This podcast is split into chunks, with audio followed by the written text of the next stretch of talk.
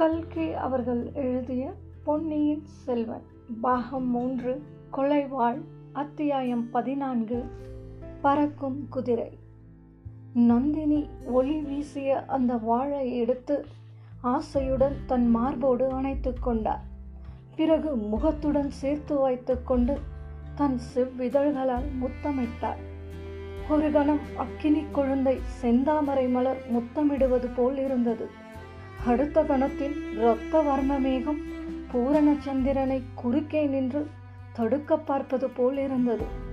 நந்தினியின் முகம் அப்போது காபாலிகர்கள் பூஜித்த இரத்த பலி கேட்கும் காளியின் கோர சௌந்தரிய முகம் போல் ஆயிற்று.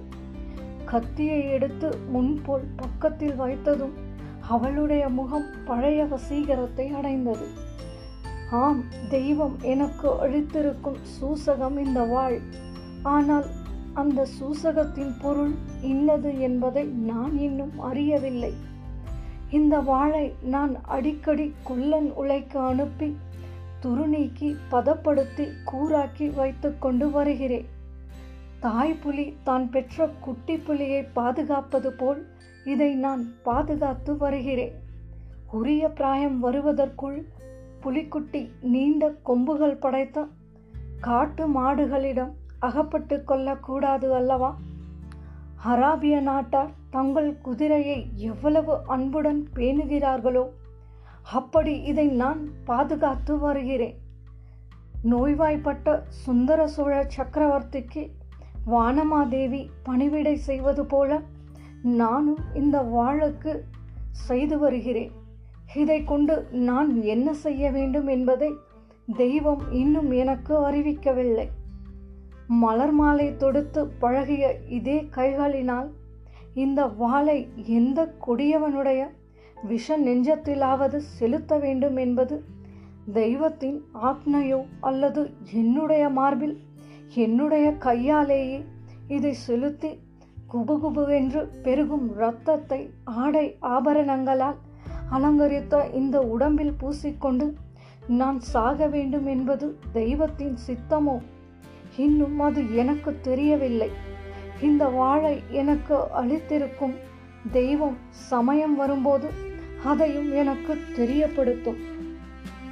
அந்த சமயம் எப்போது வரும் என்று தெரியாதபடியால் இரவும் பகலும் எந்த நேரத்திலும் ஆயத்தமாயிருக்கிறேன். ஆம், அழகிற்கு பெயர் போன பழுவூர் இளையராணிக்கு ஆடை ஆபரண அலங்காரங்களில் மிக்க பிரியம் என்பது நாடறிந்த செய்தி.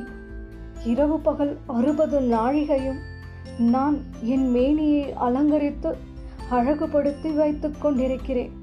பாவம், பெரிய பழுவேட்டரையர், அவருக்காகவும் அவருடைய கௌரவத்தை முன்னிட்டும் நான் இப்படி சதா சர்வ காலமும் சர்வ அலங்காரத்துடன் விளங்குவதாக நினைத்து சந்தோஷப்பட்டு கொண்டிருக்கிறார்.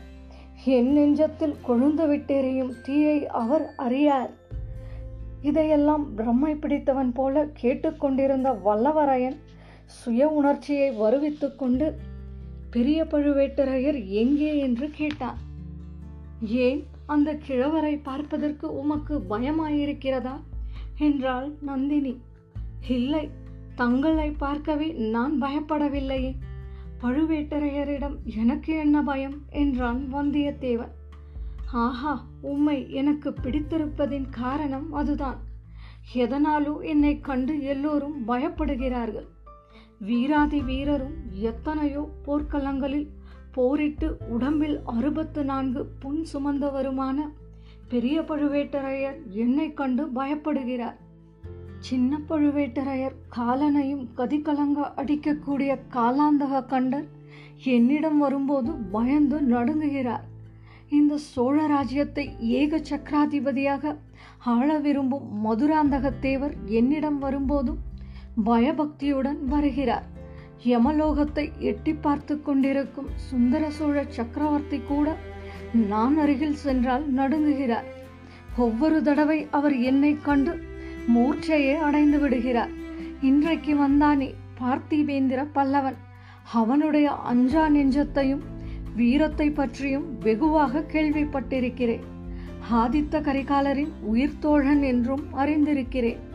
ஆனால் என் அருகில் வந்த அரை நாழிகைக்கெல்லாம் அவன் எப்படி அடங்கி ஒடுங்கி போய்விட்டான் தெரியுமா? ஆதித்த கரிகாலரிடம் உடனே போக வேண்டிய கடமையையும் மறந்து என்னை தொடர்ந்து வருகிறான். நான் இட்ட பணியை நிறைவேற்றி வைக்க ஆயத்தமாய் இருக்கிறான். அதே சமயத்தில் என் அருகில் நெருங்கும் போது அவன் நடுங்குகிறான். அதை பார்க்கும்போது எனக்கு ஒன்று நினைவுக்கு வருகிறது. சிறு குழந்தையாயிருந்த போது எரியும் நெருப்பை காண எனக்கு ஆசையாயிருக்கும். நெருப்பின் அருகில் செல்வேன். தீயின் குழந்தை தொடுவதற்கு ஆசையுடன் கைவிரலை நீட்டுவேன். ஆனால் அதற்கு தைரியம் வராது. சட்டென்று விரலை எடுத்து கொண்டு விடுவேன். இம்மாதிரி எத்தனையோ தடவை செய்திருக்கிறேன். பார்த்திவேந்திரன் என் பக்கத்தில் நெருங்கி வருவதையும் பயந்து விலகுவதையும் பார்க்கும்போது அந்த பழைய ஞாபகம் எனக்கு வந்தது. பல்லவன் மட்டும் என்ன, நீர் யாருடைய தூதரக ஓலை எடுத்துக்கொண்டு காஞ்சியை விட்டு கிளம்பினீரோ அந்த ஆதித்த கரிகாலரும் அப்படித்தான். நாங்கள் குழந்தைகளாயிருந்த நாளிலிருந்து அவருக்கு என் பேரில் அளவில்லாத வாஞ்சை, கூடவே ஒரு பயம். அதனால் என் வாழ்க்கை எப்படியெல்லாம் மாறிவிட்டது. ஐயா, உமது எஜமானரை நீர் மறுபடியும் சந்திக்கும் போது எனக்காக ஒரு செய்தி சொல்வீரா? சென்றதையெல்லாம் நான் மறந்துவிட்டேன். நான் இப்போது அவருக்கு பாட்டி உறவு பூண்ட பழுவூர் ராணி. என்னை பார்ப்பதற்கு சிறிதும் பயப்பட வேண்டாம், அவரை நான் கடித்து தின்று விழுங்கிவிட மாட்டேன் என்று சொல்வீரா? தேவி, நான் உயிரோடு திரும்பி போய் ஆதித்த கரிகாலரை பார்ப்பேன் என்பது நிச்சயமில்லை. அப்படி பார்த்தால் அவரிடம் நான் சொல்வதற்கு எத்தனையோ செய்திகள் இருக்கின்றன. தங்களுடைய செய்தியை சொல்லுவதாக என்னால் உறுதி கூற முடியாது. தயவு செய்து மன்னிக்க வேண்டும் என்றான் வந்தியத்தேவன். ஆம், நான் பார்த்திருப்பவர்களுக்குள்ளே நீர் ஒருவர்தான் தைரியசாலி.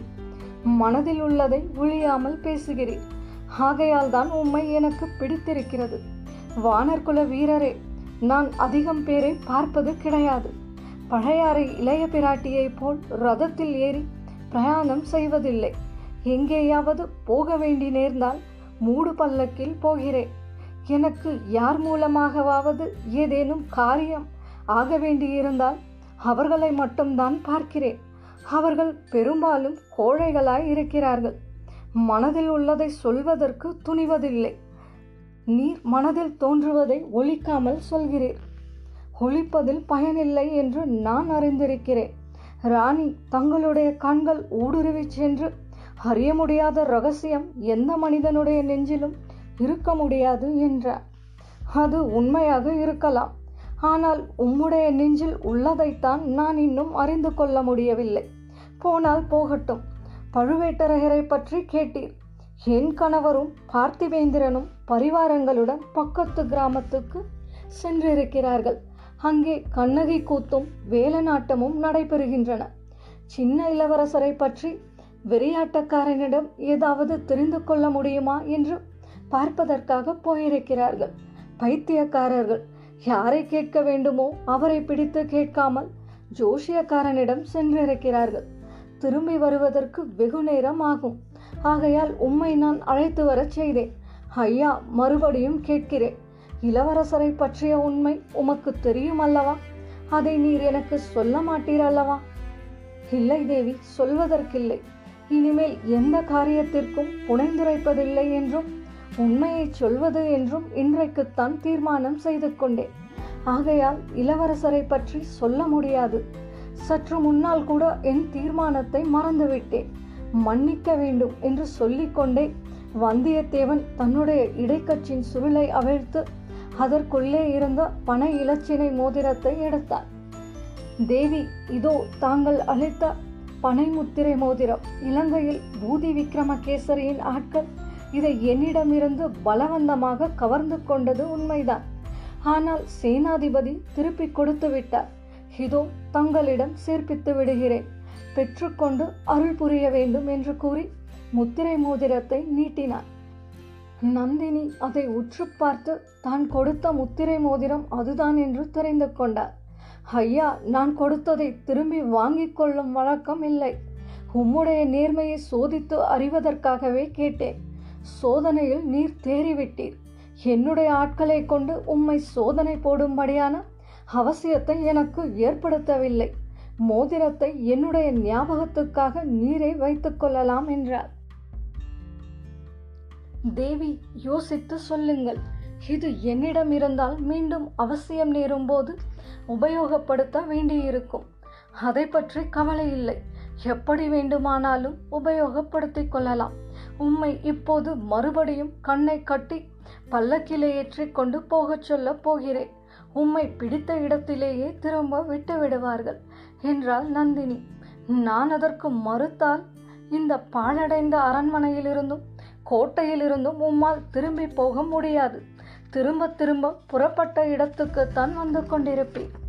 தேவி, இந்த கோட்டை, இந்த பாழடைந்த அரண்மனை, ஆம், ஒரு காலத்தில் இந்த சோழ நாடு பல்லவர் ஆட்சியில் வெகு காலம் இருந்தது. அப்போது பல்லவ சக்கரவர்த்திகள் இங்கே கோட்டையும் அரண்மனையும் கட்டியிருந்தார்கள். பிறகு சோழ நாடு பாண்டியர்கள் வசப்பட்டது.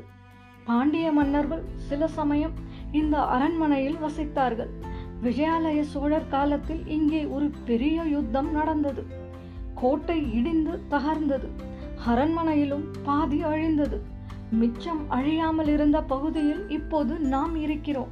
இந்த கோட்டையை சிலர் பல்லவராயன் கோட்டை என்றும் இன்னும் சிலர் பாண்டியராயன் கோட்டை என்றும் சொல்வார்கள். இரண்டிலும் உண்மை உண்டு. ஆனால் நன்றாக வழி தெரிந்தவர்களாலேதான் இதற்குள்ளே வந்துவிட்டு வெளியேற முடியும். என்ன சொல்கிறீர்? என் ஆட்களை அழைத்து கொண்டு போய்விடச் சொல்லட்டுமா? அல்லது நீரே வழி கண்டுபிடித்து? இல்லை தேவி, வழி கண்டுபிடித்து செல்ல எனக்கு நேரமில்லை. என்னை அழைத்து வந்தவர்களை திரும்ப அழைத்து செல்லட்டும். ஆனால் நான் போவதற்கு முன்னால் என்னை தாங்கள் அழைத்து வரும்படி சொன்ன காரணம் வேறொன்றும் இல்லையா? நான் தங்களுக்கு செய்யக்கூடிய உதவி வேறொன்றும் இல்லையா? அப்படி ஏதாவது இருந்தால் சொல்லுங்கள் என்றான் வந்தியத்தேவன். நல்லது, நீர் கேட்கிறபடியால் சொல்கிறேன். பறக்கும் குதிரை ஒன்று எனக்கு வேண்டும். உம்மால் முடிந்தால் சம்பாதித்து வந்து கொடுக்கலாம் என்றார். என்ன, பறக்கும் குதிரை என்றா சொன்னீர்? ஆம், பறக்கும் குதிரைதான். பறப்பது போல் அதிவேகமாய் ஓடக்கூடிய அரபு நாட்டு குதிரையை சொல்கிறீரா? இல்லை இல்லை, என்னால் அத்தகைய குதிரை மேல் ஏறவே முடியாது. பூமியில் கால் வைத்து ஓடும் குதிரையை நான் சொல்லவில்லை. பறவைகளைப் போல இறகுகளை விரித்து வானத்தில் பறந்து செல்லும் குதிரையை சொல்கிறேன். அம்மாதிரி அதிசய குதிரைகள் இந்த பூ உலகில் எங்கேயோ இருப்பதாக கதைகளில் கேட்டிருக்கிறேன். அத்தகைய இறகுள்ள பறக்கும் குதிரைதான் எனக்கு வேண்டும். எதற்காக? சொர்க்கலோகத்துக்கு பறந்து போவதற்காகவா என்றான் வந்தியத்தேவன். என்னை பார்த்தால் சொர்க்கத்துக்கு போகக்கூடியவளாகவா தோன்றுகிறது? அத்தகைய புண்ணியம் செய்தவள் அல்ல நான். கொடிய பாவங்கள் பல செய்தவள். சொர்க்கத்தில் உள்ளவர்கள் புண்ணியம் மட்டும்தானா செய்கிறார்கள்? அங்கேயும் பாவங்கள் செய்கிறார்கள். அதற்கு பரிகாரம் தேட பூ உலகுக்கு வருகிறார்கள். வந்த காரியமானதும் சொர்க்கத்துக்கு போகிறார்கள். இல்லை, எனக்கு சொர்க்கத்துக்கு போக விருப்பமில்லை. பாண்டிய நாட்டில் ஒரு பாலைவனம் இருக்கிறது. அதன் நடுவில் சில மொட்டை பாறைகள் இருக்கின்றன. புல் பூண்டு முளைக்காத பாறைகள். அவற்றில் சில முளைகள் இருக்கின்றன. ஒரு காலத்தில் அந்த முளைகளில் திகம்பர ஜைனர்கள் இருந்து தவம் செய்தார்கள். இப்போது பாம்புகளும் நரிகளும் அவற்றில் வசிக்கின்றன. தேவலோகத்து அமராவதி நகரை காட்டிலும் அந்த பாண்டிய நாட்டு பாலைவன பாறைகளே எனக்கு அதிகம் பிடித்தமானவை. தேவி, தங்களுடைய ஆசை அதிசயமானதுதான். பறக்கும் குதிரை கிடைத்தால் நான் அந்த பாலைவனத்துக்கு போவேன். பிறகு அங்கிருந்து இலங்கை தீவுக்கு பறந்து செல்வேன். இலங்கையில் வானை முட்டும் மலைகளும் அம்மலைகளை மறைக்கும்படி உயர்ந்த மரங்கள் அடர்ந்த காடுகளும் இருக்கின்றனவாம். இந்த சோழ நாட்டில் காணப்படும் எருமை மந்தைகளைப் போல இலங்கை காடுகளில் யானை மந்தைகள் திரியுமாம். அவற்றையெல்லாம் பார்ப்பேன். இன்னும் இந்த பூவுலகின் மத்தியில் உலகம் தோன்றின நாள் தொட்டு பனிக்கட்டியால் மூடப்பட்ட சிகரங்களையுடைய மலைகள் இருக்கின்றனவாம். சூரியன் உதயமாகும் சமயத்தில் அவை வெள்ளி மலைகளைப் போல ஜொலிக்குமாம். பறக்கும் குதிரை மேல் ஏறி சென்று அம்மலை சிகரங்களை பார்க்க விரும்புகிறேன். இன்னும் அப்பால் பாண்டிய நாட்டு பாலைவனத்தைப் போல 10,000 மடங்கு விஸ்தாரமான பாலைவனங்கள் ஒரே வெண்மணல் காடாக இருக்குமாம். பகல் வேளையில் அங்கே எரியும் தீயின் மத்தியில் இருப்பது போலவே தோன்றுமாம். அங்கேயெல்லாம் போக விரும்புகிறேன். இன்னும் அப்பால் போனால் கடும் குளிர் காரணமாக கடல் நீர் உறைந்து கெட்டிப்பட்டு மனிதர்களும் மிருகங்களும் நடந்து போகும்படியாய் இருக்குமாம். பறக்கும் குதிரை மேல் ஏறி சென்று அந்த இடங்களை பார்க்க விரும்புகிறேன். தேவி, என்னால் அத்தகைய பறக்கும் குதிரையை தங்களுக்கு கொண்டு வந்து தர முடியாது. ஆனால் தாங்கள் கூறிய சில இடங்களுக்கு போக சுலபமான வழி இருக்கிறது. ஒரு நல்ல படகிலே ஏறினால் அரை நாளில் இலங்கைக்கு போகலாம். கப்பல் ஏறி சென்றார் என்றான் வந்தியத்தேவன். ஐயா, அந்த வழி எனக்கு தெரியாத வழி அல்ல. ஆனால் எனக்கு கடலை கண்டால் பயம், கப்பலில் ஏறுவதென்றால் பயம். நதியை படகில் ஏறி கடக்கும்போது படகு அசைந்தால் கூட பயம். ஆகையால் உம்முடைய யோசனை எனக்கு சிறிதும் பயன்படாது. நீர் போய் வரலாம் என்று கூறி நந்தினி எழுந்தாள். தேவி, வேறொன்றும் தாங்கள் என்னிடம் சொல்வதற்கு இல்லையா என்றான் வந்தியத்தேவன். இல்லை, நீர் ஏதோ சொல்ல விரும்புவது போல காண்கிறது. ஒரு கேள்வி கேட்க விரும்புகிறேன். அதற்கு மட்டும் விடை சொல்ல வேண்டும். சில நாளைக்கு முன்பு தாங்கள் இலங்கைக்கு வந்திருக்கவில்லையா? அனுராதபுரத்தின் வீதிகளில் இருண்ட நிழலில் தனியாக நின்றிருக்கவில்லையா என்று கேட்டான் வந்தியத்தேவன். இல்லவே இல்லை.